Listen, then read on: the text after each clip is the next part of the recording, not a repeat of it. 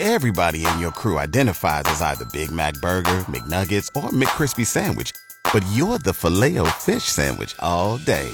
That crispy fish, that savory tartar sauce, that melty cheese, that pillowy bun. Yeah, you get it. Every time. And if you love the Filet-O-Fish, right now you can catch two of the classics you love for just $6. Limited time only. Price and participation may vary. Cannot be combined with any other offer. Single item at regular price. Ba da ba ba ba.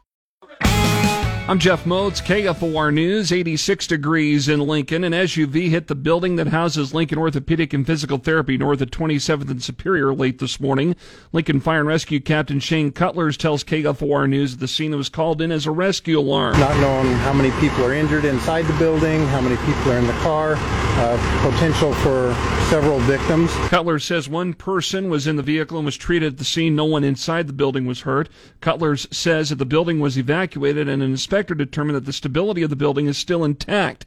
What led to the crash is still under investigation. A 33 year old man is in jail suspected of threatening people with a knife Sunday afternoon in the Haymarket. According to Lincoln Police Captain Todd Kocian, officers tried to talk with Joseph Botts, but he wouldn't stop and took off on an electric bicycle. Botts ultimately fell from the bike near Canopy and O Street and was observed to throw an item into a nearby trash can which later was found to be a glass pipe that contained methamphetamine residue. Following a brief struggle, Botts was taken into custody. The bike he was riding was reported stolen from earlier in the day at the runs on West O Street. Botts was arrested for terroristic threats and three other offenses.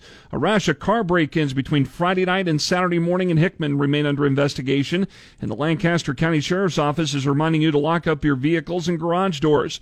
Chief Deputy Ben Houchin today said that of the 10 break-ins reported, two of them involved doors being unlocked to the vehicle vehicle. Purses, credit cards, and checkbooks were all stolen because they were left unlocked in the vehicle. Houchin says in another case, a car was stolen from a garage with a key fob left in. That car was found abandoned a few blocks away, but the suspects still have the key fob. If you have any information regarding these break ins or theft, call the Lancaster County Sheriff's Office at 402 441 6500 or Crime Stoppers at 402 475 3600. Still some spotty showers possible, but sunny otherwise today and a high of 89. I'm Jeff Motz, KFOR News.